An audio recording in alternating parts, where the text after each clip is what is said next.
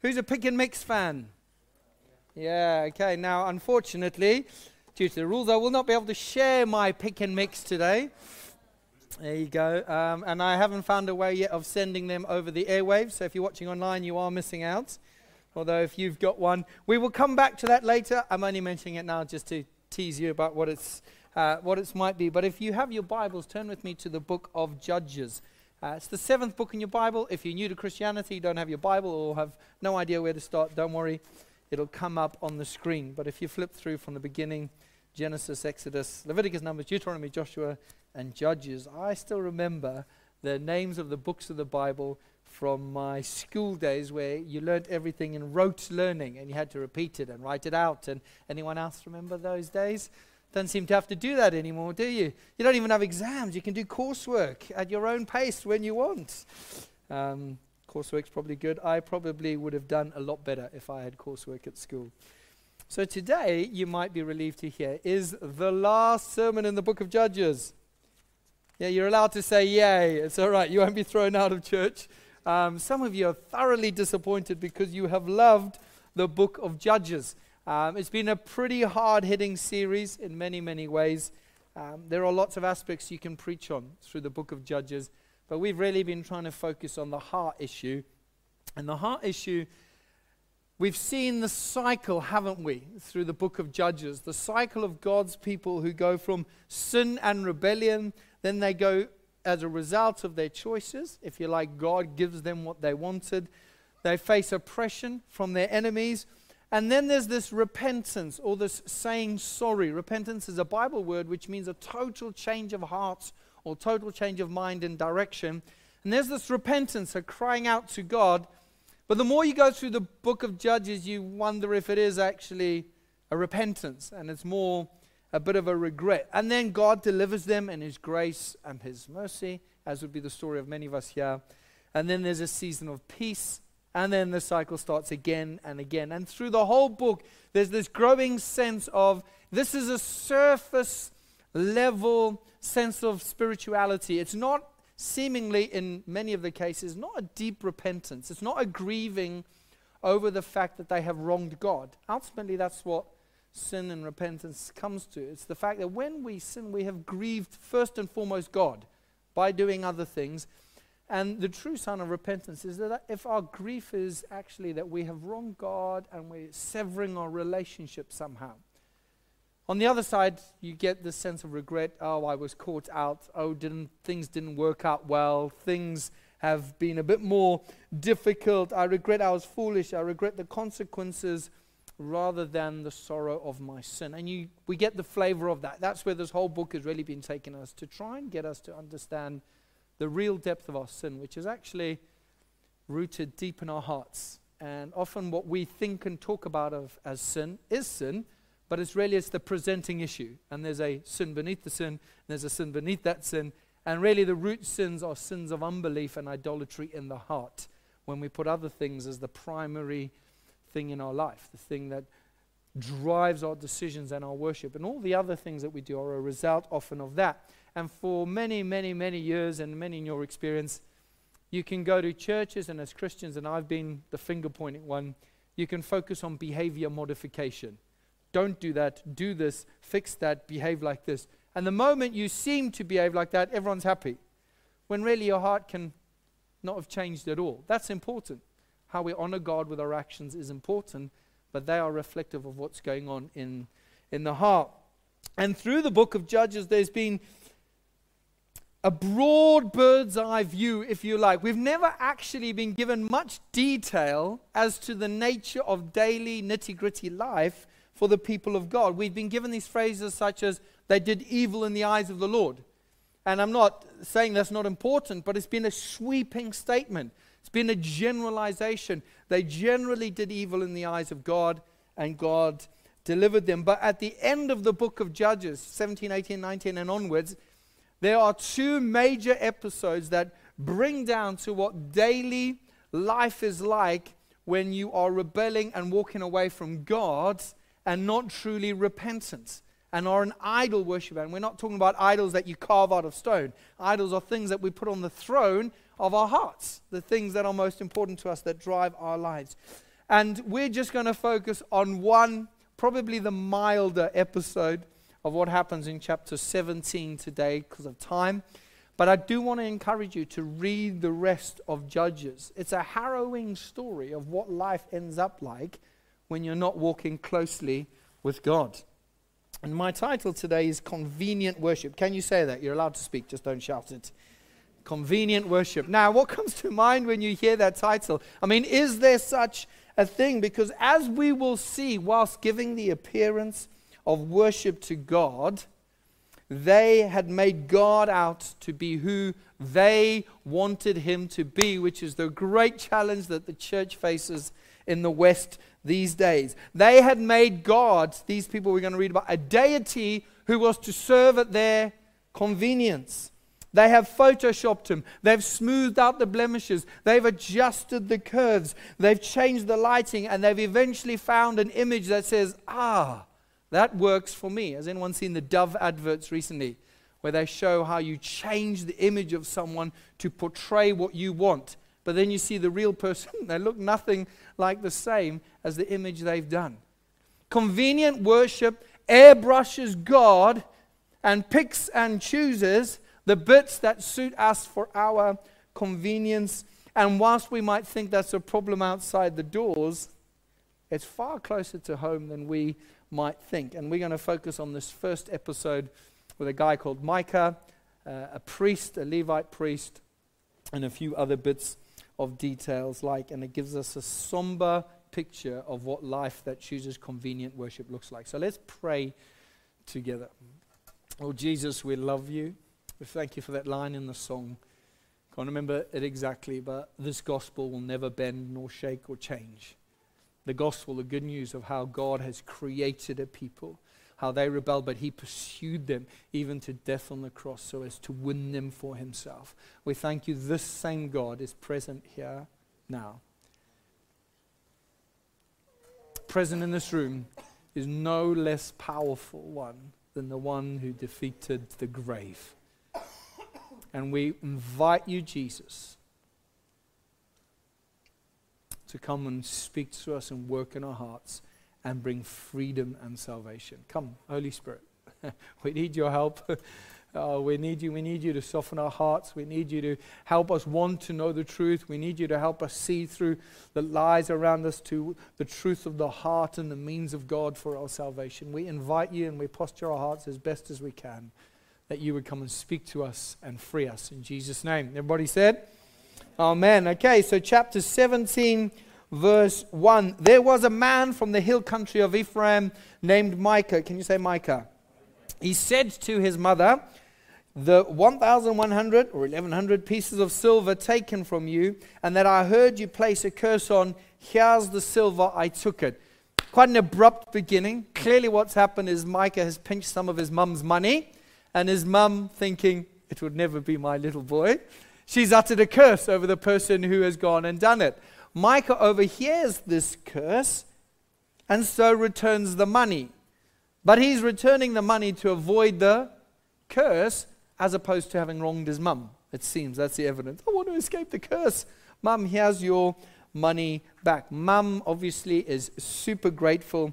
She takes the money and then she says, I personally consecrate the silver to the Lord for my son's benefit to make a carved image and a silver idol. Verse 4 So he returned the silver to his mother, and she took five pounds of silver and gave it to a silversmith, and he made it into a carved image and a silver idol, and it was in Micah's house. Maybe you're starting to see some of the problems in this episode. And it goes on. This man, Micah, had a shrine and he made an ephod and a household idols, and he installed one of his sons to be the priest. In those days, there was no king in Israel. Everyone did what seemed right to him. And we see, before we even go further, in just these few verses, that convenient worship picks and mixes. So here's this pick and mix that we got for my daughter's birthday. Now, I, I should have set this up better to illustrate it, but you can clearly see some of the, some of the things are empty. You've got these little tweezers. How cool is that? Not that they actually work, no one uses them, but you go in, some of them are empty because those are the ones that taste Nice. Some of them have hardly been touched. These strawberry ones. Has anyone come across these strawberry sweets before? They're like little strawberry sweet sugar. No one likes them in our house except, well, I'll have any sugar. So I'm the only one who eats them. But when it comes to pick and mix, we love sweets, don't we? But even with things we like, we tend to pick and choose the bits and pieces that we want. Because when you look at the story, it can, when you're doing it in your Bible reading and you're just trying to get through your chapter, this is never great, you can read over this and think, oh, he's worshiping. He's consecrated the silver and idol to the God. It looks like worship. The mother consecrates the silver, the carved image was probably meant to resemble God. They weren't worshipping the Baals or the Dagon, who were the false gods of the time. They weren't obviously worshipping other gods. Of course not. They were worshipping the Lord. They have the appearance of being true worshippers. They would probably even claim to be Christians, although at that stage, just God followers. Probably they've rejected other false gods. But, but, but, they are not worshipping the true God. They have picked and they've mixed what they want and how they want to do it. They're worshipping God as seems right to them or as is convenient to them, not as how God has commanded them. They've picked and mixed and airbrushed and photoshopped and done what seemed right to them, what was convenient. They've broken the second commandment, which is not to make any carved images of God. We know that one, don't we? If you've ever been anywhere near Sunday school or heard the church, don't make any idols. Now, have you ever thought actually why? The reality is that when you make any image, painted or imaginary, you always accentuate one aspect of God's character and you miss thousands of other aspects of God's character. So if you were to close your eyes for a moment and picture Christ, what comes to mind? Some of you, rightly so, have a gentle and tender Jesus who is looking out from the cross with brokenness and says, Father, forgive them. They don't know what they do. That is true. Christ is like that. Others of us, we have a fierce and awesome God surrounded by light and angels of purity and holiness. That's true. God is like that. The problem with making any image or picture, you can't capture all of that at the same time. Yes, God hates sin and He is the judge of all, and yet He's the merciful and tender Savior. So that's why that, that's why that command is there. Because anytime you make an image, you can easily, consciously or subconsciously, promote the aspect of God that you most think about or you most like about God. And even if it's subconscious, you end up ignoring a load of other aspects of God. We are not to make these images or carve things because it leads to pick and mix worship. At worst, at best, it's, we just tend to miss aspects of who God is. Micah made a temple in his home and he installed his son as a priest. He shouldn't have done either of those. God had commanded where the tabernacle, the sanctuary should be, and those who should be priests should be Levites. They chose to revise God and his commands and do what seemed right in their own eyes. I hope you get an idea with their phrase. It was convenient for them. Have you ever heard someone say this, or have you ever said it? I don't believe in a God like that. I like to think of God as. Now, that's n- not always right. Sometimes we say that as Christians in defense. I, I don't believe in a God like that. I like to think, but there's the phrase, isn't it? I wonder if you've ever had someone when you're talking about Christ, I don't believe in a God like that. I like to think of God as it's a telling phrase. I like to think. Now, not all of it's wrong because what we mean by that sometimes is the aspect of God I'm particularly promoting an as- today is this aspect of God, and you can't cover it all at once. But that is often what comes against us when we speak about God. I like to think of God as we live in a time like this when we are told that you should do what seems right to you. What is the phrase of our age? Be true to your Man, that feels good, doesn't it? Be true to your. Some of the biggest megachurches in the States, you can listen with all humility, and I don't think I'm the greatest preacher in the world, but I try to preach the Bible. It feels like a self help book that says, Be true to yourself. I mean, it, it can happen. I mean, I, I've preached unhealthily like that before. And it's nice. Be true to yourself. And interestingly, those who shout the loudest, be true to yourself, except when being true to yourself means holding a view that challenges me being true to myself. then you can't hold that view. But, but I'm being true to myself. What about the rest of the world that holds very different views to the West? It just doesn't work, does it? Be true to yourself doesn't work. We need a sovereign being who is wiser, superior, kinder, more loving, more knowledgeable to say, This is who you are, be like this. Be true to yourself does not work. It leads to imprisonment, it leads to conflict, it leads to aggression, it leads to hurt, and it leads to pain, all in the name of being free. Now, the church have got it wrong at other times in saying other things. I'm not saying that we've had it perfect, but that is the lie of our age. Be true to yourself. Do what seems right to. It's the same thing, isn't it? And here in the pages of Judges, when it comes to your spiritual life, what this looks like, convenient worship is you will not let God be himself, but it causes you consciously or subconsciously to redefine God in a way that suits you. And that's worshiping who you wish God to be. Tim Keller puts it like this He says, What we're really saying is our culture's distaste for this idea means we must just drop it.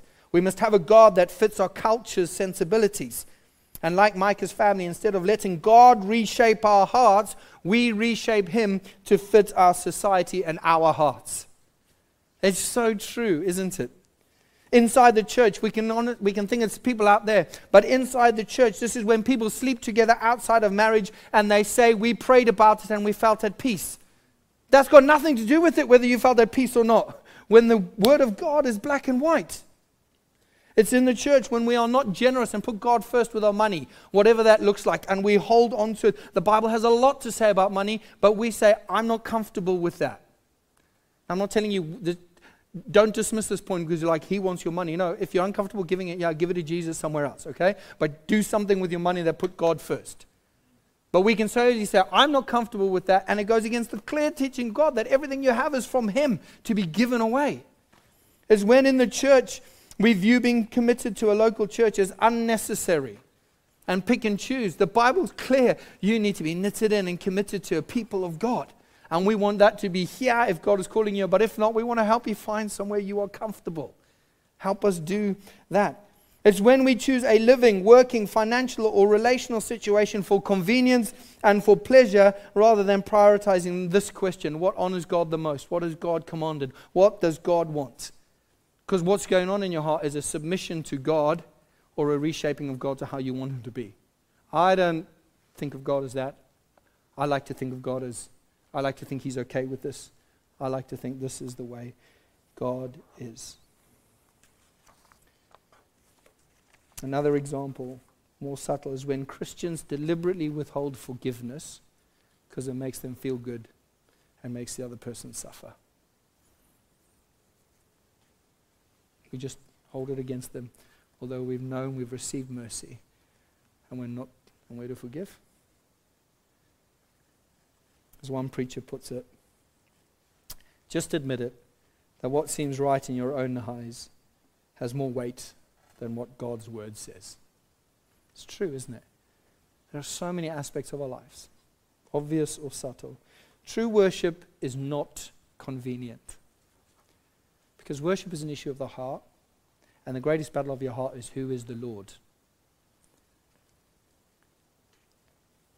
It's costly, true worship.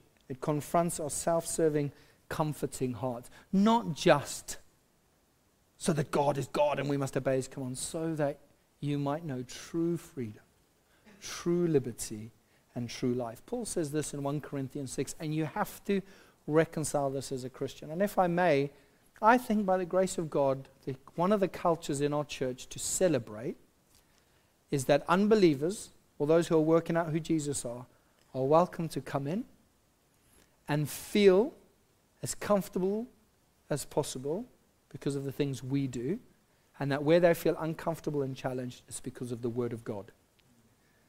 I think that's a positive thing about our church. Maybe you're here today and you wouldn't call yourself a believer or you're working out who Jesus is. You are so welcome. And we don't want anything we do or our manner to be the reason you don't come back. But the Word of God confronts Christians as much as non Christians. because it goes for the heart. And I never want you to come here for 10 weeks and walk away and think that was nice and never give Jesus another thought. Because we haven't preached the word of God that comes to bear on your heart. If you come and you hear the word of God and the reason you leave is because you are choosing not to accept the word of God, that's hard, but as long as that's the reason, and it's not because we've done something foolishly. But to become a Christian, you have to reconcile that worship is not convenient. And Paul says this in 1 Corinthians chapter 6, verse 19 to 20. Do you not know, speaking to the Christian, that your body is a temple of the Holy Spirit within you, whom you have from God? You are not your own, you were bought with a price. You are not your own, brothers and sisters. I am not my own. I have been bought with a price. I am Christ's. I don't get to redefine what he wants and who he is. I get to line up my life with him. And the reason I chose that by his grace is because I know that's the best way possible. When you come to Jesus, part of being saved is reconciling yourself to the fact that we don't get to choose who God is. He declares who he is. And he is mighty and strong and holy and powerful and terrifying and he is kind and gentle and lowly. There is none like him. So, a few questions. Have you made worship convenient? Where in your life is convenience trumping obedience? What areas of your life are you keeping hidden or unknown to others and therefore making yourself more easily deceived or unaware of areas where you might be choosing convenience about worship? Convenient worship picks and mixes, and it does so, my second point, to use God. Chapter 17 goes on to tell how a Levite, which was the priestly clan, okay, if priests were meant to come from the tribe of Levi, they left Bethlehem and they were wandering around, and Micah meets this priest in verse 10 and says to him, Stay with me and be to me a father and a priest, and I will give you ten pieces of silver a year and a suit of clothes for your living. And the Levite went in, and the Levite was content to dwell with the man, and the young man became to him like one of his sons. And Micah ordained the Levite, and the young man became his priest and was in the house of Micah. Remember, who was the priest before this? Micah's son. But now Micah could upgrade his spiritual status by making sure he had a Levite as a priest even though he's paying the guy some silver to do it, and this guy should only be a priest where God said he should be. Verse 13 is the telling verse, and we start to end with this. Then Micah said, Now I know I've got the shrine and these carved images, but I've got a Levite priest. Now I know that the Lord will prosper me because I have a Levite priest. All along, Micah's been trying to reshape God to prosper him. Micah believes that if he does the right things, God's like a puppet on strings. I didn't even plan that rhyme. That was quite good. If he does the right things, God's like a puppet on strings.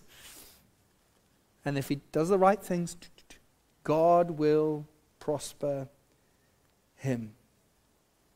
God will serve him. Convenient faith seeks access to God to get him to do what you want.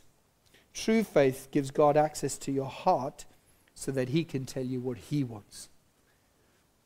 Now it's true. There is fruit and blessing that comes with obedience, and there is the favor of God. The most common thing I'm praying at the moment is Psalm 5, verse 12.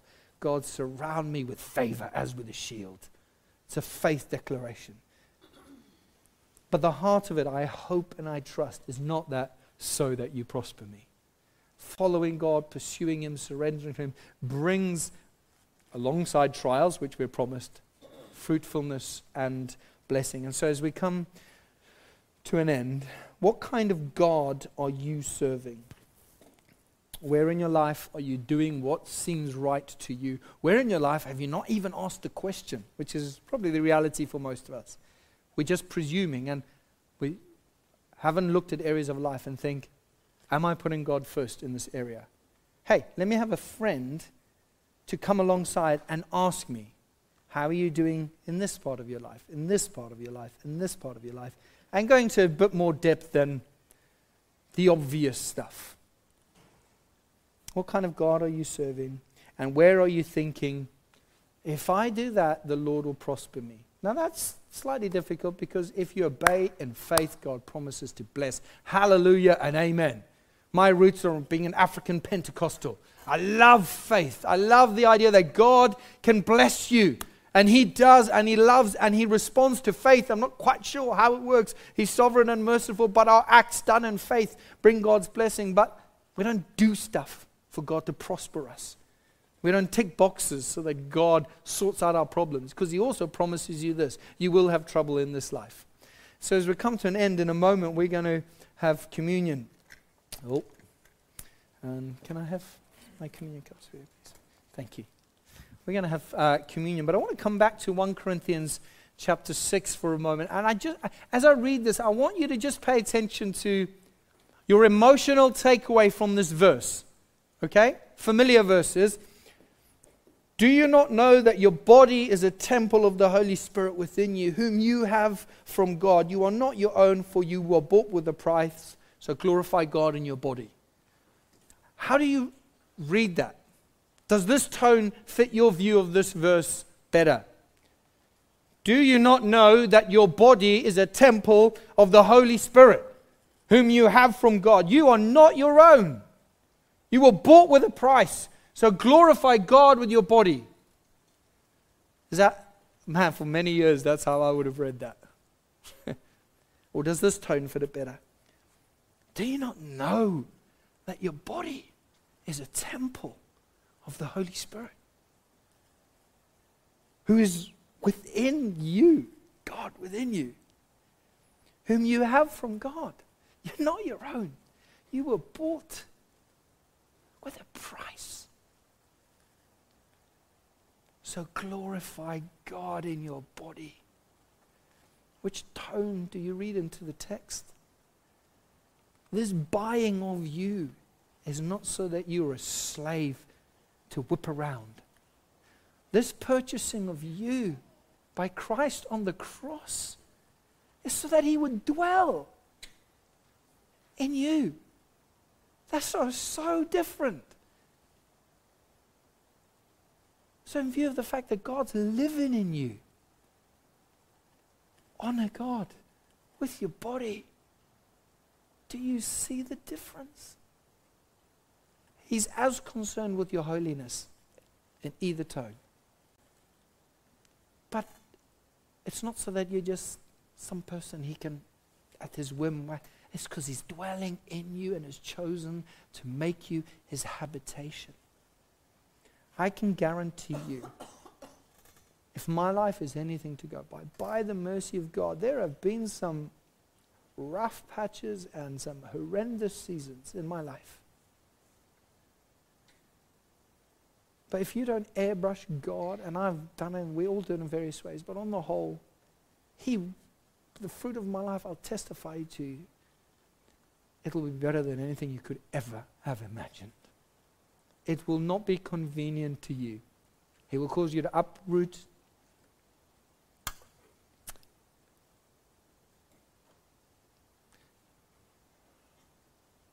Leave friends. say no to wonderful opportunities that you think of. It will be costly. But on the other side, there is nothing like it. So I wonder if you want to just get your cup ready. We're going to worship Jesus in a few moments. But I want you to think about this verse. I wonder if we can leave it on the screen. If you're at home and you've got communion, great. If you're not ready, that's okay. I think Jesus is bringing freedom right now. It often starts with just a brokenness. Some of you are going to leave things behind today because, for the first time, through the haze of what you've seen as harshness, and I can't handle that, God. If I do that, you're seeing the real Jesus, the one whose body was broken on the cross to buy you so that he could live in you and be with you, not that he could cast you aside and slap you around the face. Not that he could point a finger, so that he could dwell in you. Holy Spirit, come in this room, every screen that's being watched, and help us. We can't count the cost without your help, revealing the wonder and the beauty of Jesus. So as we eat this wafer, this is for you if you're a Christian. If you're not a Christian, you get to take communion if you're trusting and believing in Christ for the first time and saying, I believe your body was broken for me. If not, just hold, talk to us a bit more. Lord, we thank you that you have bought us. Not cheaply, you didn't just look for a bargain. You paid the ultimate cost willingly. Let's remember Jesus' body.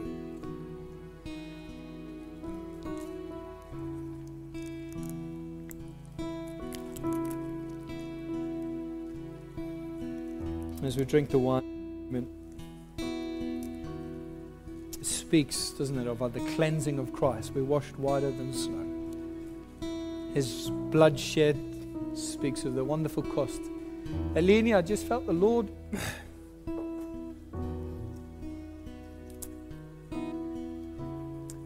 I just felt the Lord wanted to say to you, He joyfully and willingly without reservation, did this for you, and He has never,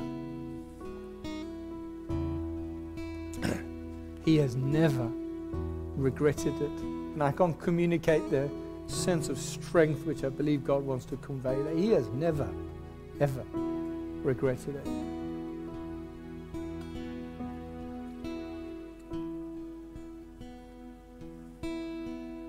Lord, we remember you.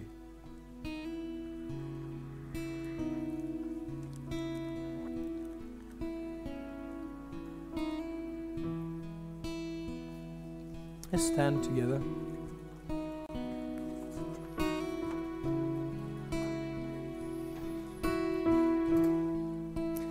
This series in Judges has been sobering. But the, sh- the shadow, not the shadow, the, the light alongside the sobering is like the gleaming light of dawn. You know how the dawn goes across the earth? Judges shows this God who is ever patient and increasingly merciful and kind and brings his light to bear everywhere. He shines in his majesty and his patience and his goodness and his kindness. Lord, we love you. Let's worship him now. Maybe you need to confess, surrender, submit to God. Just tell him the reality. Or maybe you just like, struggling to see through it all now, but I, I, this is what I want, Jesus, to worship you truly. Tell him that and invite him to help you.